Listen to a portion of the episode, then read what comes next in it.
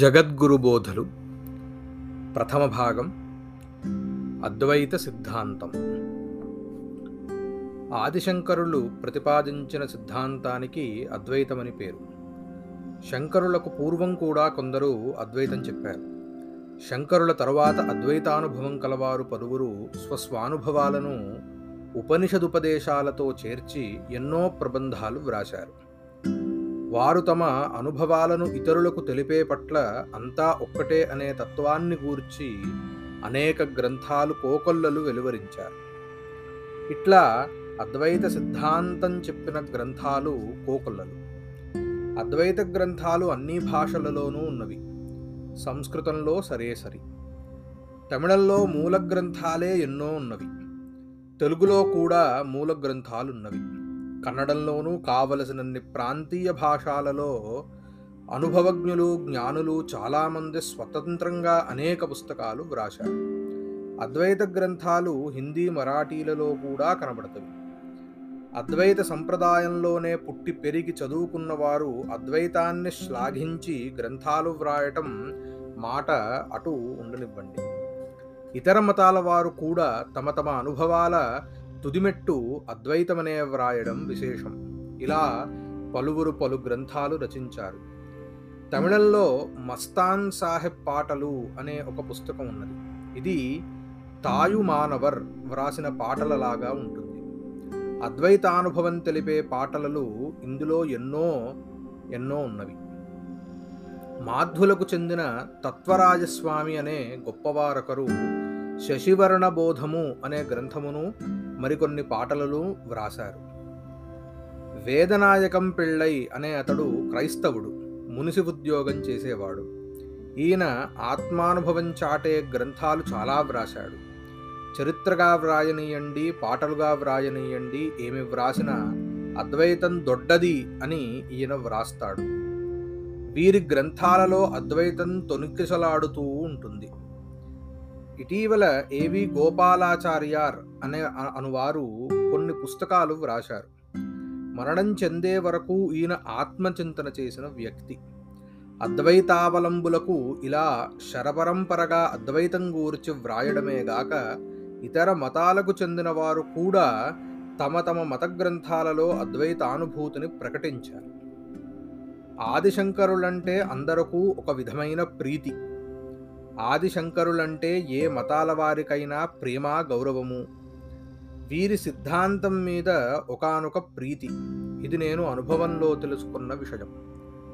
వాదనకు తలపడేవారు కూడా శంకరుల గ్రంథాలనే ఖండిస్తారు గాని ఇతరుల గ్రంథాలను మూచూడరు. మన దేశంలో నేటి వరకు ఉన్న సిద్ధాంతాలు ఎన్నో. మాధ్వ సిద్ధాంతం రామానుజ సిద్ధాంతం శైవ సిద్ధాంతం. ఇవి కాక ఉత్తరాన గుజరాతు బొంబాయి ప్రాంతాలలో వల్లభాచార్య సిద్ధాంతం సంస్కృతంలో శ్రీకంఠాచార్య సిద్ధాంతం తమిళంలో శివాచార్య సిద్ధాంతం అని కొన్ని సిద్ధాంతాలు ఉన్నాయి. వీనిలో పరస్పర భేదం స్వల్పం. ఈశ్వర భక్తి ఈశ్వర సాయుజ్యం అనే విషయాలలో ఏ సిద్ధాంతానికి అభిప్రాయ భేదం లేదు.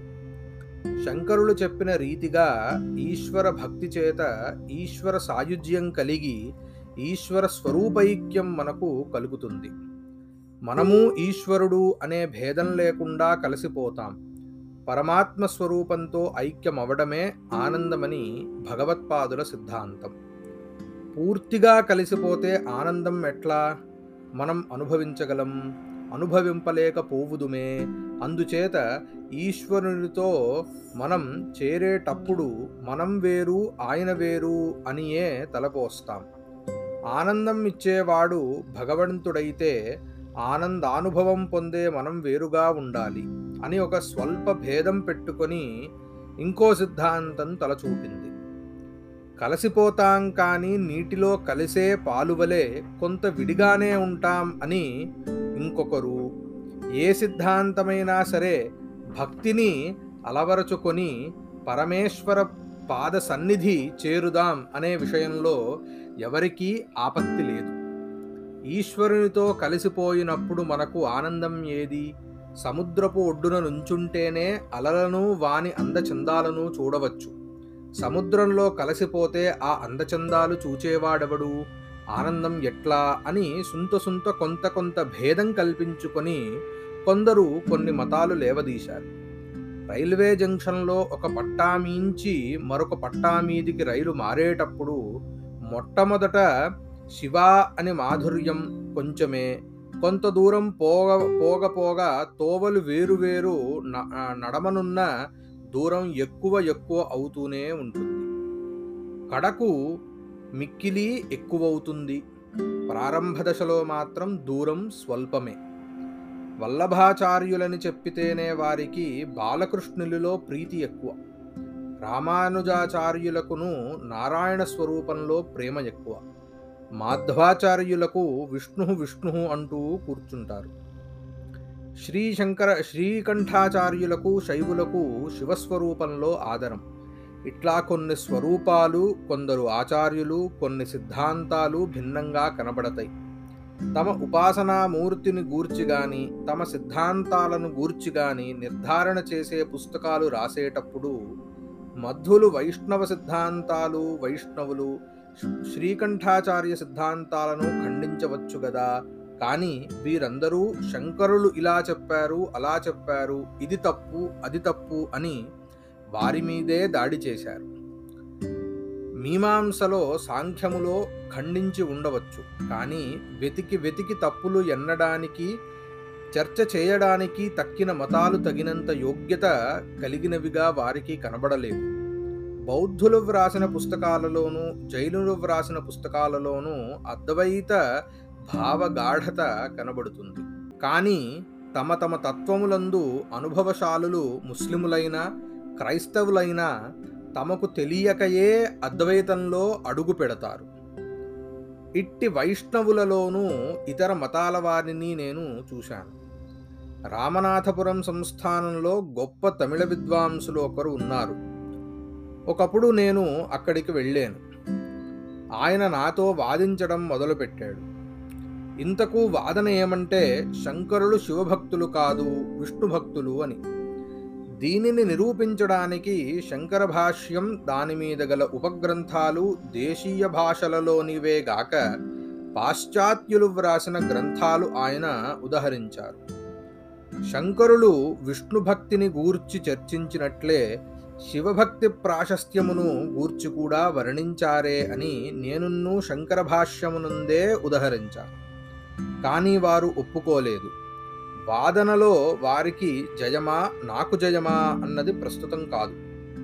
మీరా వైష్ణవ గ్రంథాలను ఆధారంగా ఎందుకు తీసుకోరు అను అని నేను అడిగాను అందులకు వారు ఎవరినైనా పరిశీలనం చేసి ఉంటే వారిలో ఆచార్య లక్షణాలు ఉండనక్కరలేదా? శంకరులలోనే కదా ఆచార్య లక్షణాలు పరిపూర్ణతగా ఉన్నవి అని వారు బదులు చెప్పారు. ఇలాగా దూషణకు గాని భూషణకు గాని శంకరులే గురి. ఇట్లా గురి అవ్వడం శంకరులలో ఉండే అసాధారణ గుణం. ఇట్లా అంటే మనకు పాపమా లేక పుణ్యమా అని ఆలోచిస్తే పాపమే అని తోస్తుంది. మనకు గురువులైన శంకరులను మనమే స్తోత్రం చేస్తే అందులకు మన భక్తి విశ్వాసాలు కారణంగా ఉన్నా మనలను మనమే పొగుడుకో పొగుడుకున్న వారమవుతాం. మా ఊరు పెద్దది మా జాతి అంతకన్నా పెద్దది అని చెబితే నేను చాలా శ్రేష్ఠుడను అని అర్థం. అది ఆత్మస్తోత్రంగా తేలుతుంది. ప్రతి మతమందు గ్రంథకర్తలకు తమ తమ మతముల గొప్ప చెప్పుకోవాలనే ఆశ బలీయం. సాధారణంగా తమ మతంలో గొప్పతనం చెప్పుకోవడానికి ఇతరులను ఖండిస్తేనే గాని తమ మత ప్రాశస్త్యం వెల్లడి కాదని అభిప్రాయం. వారు ఇతర మతగ్ర సిద్ధాంతాలలోని గుణాలు కప్పిపుచ్చి దోషాలనే ఎంచుతారు. ఇట్లా వ్రాయకపోతే ఇతర మతగ్ర మతాలు గొప్పవైపోతాయని భయమేమో. మన మతం గూర్చి ఇతరులకు చెబుదాం అనే చూపు వదిలి పరమతాలలో రంధ్రాన్వేషణం చేస్తారు. ఇట్లా కాక సమన్వితంగా వ్రాసిన వారే మతానికి చేరిన వారై ఉంటారు. దక్షిణ బీహారంలో గంగకు దక్షిణ ప్రాంతాన హిందీ భాష ఎక్కువ. గంగకు ఉత్తరాన నాలుగు జిల్లాలలో మైథిలీ భాష. ఇది సీతాదేవికి జనకుడైన జనకుడు ఏలిన ప్రాంతం అని వాడుక. బీహారుకి తూర్పు నేపాళానికి సరిహద్దులో ఉన్న జనక్పూర్ అనే చోట జనకుడు ఉండినట్లు చెప్పుకుంటున్నారు. దర్భంగా చంపారణ్యం ముజఫర్పూర్ ఇవి ఆ జిల్లాలలో ఉన్నాయి. ఆ దేశస్థుల పేరుల చివర మిశ్రా అని ఉంటుంది. వాచస్పతి మిశ్రా అనేవారు ఆ దేశంలో వేయేండ్ల కిందట ఉండేవారు. వారు సకల శాస్త్ర కోవిదులు. యోగశాస్త్రంలో ఎల్లలు ఎరిగినవారు. న్యాయశాస్త్ర పారంగతులు. ఉపనిషత్తులలో జ్ఞానకాండను అవలోకనం చేసి శాస్త్ర అవలోకం చేసే శాస్త్రం వేదాంతం. కర్మానుష్ఠాలను విచారణ చేసేది మీమాంస. ఈ రెంటిని ఎందు వారిది పైచేది. ఆ కాలంలో వారికి ఉజ్జీ వారే. బ్రహ్మసూత్రాలకు ఎందరో భాష్యాలు వ్రాశారు. శంకరులను వ్రాశారు. శంకరుల భాష్యానికి వాచస్పతి మిశ్ర ఒక వ్యాఖ్య వ్రాశారు. దాని పేరే వాచస్పత్యం.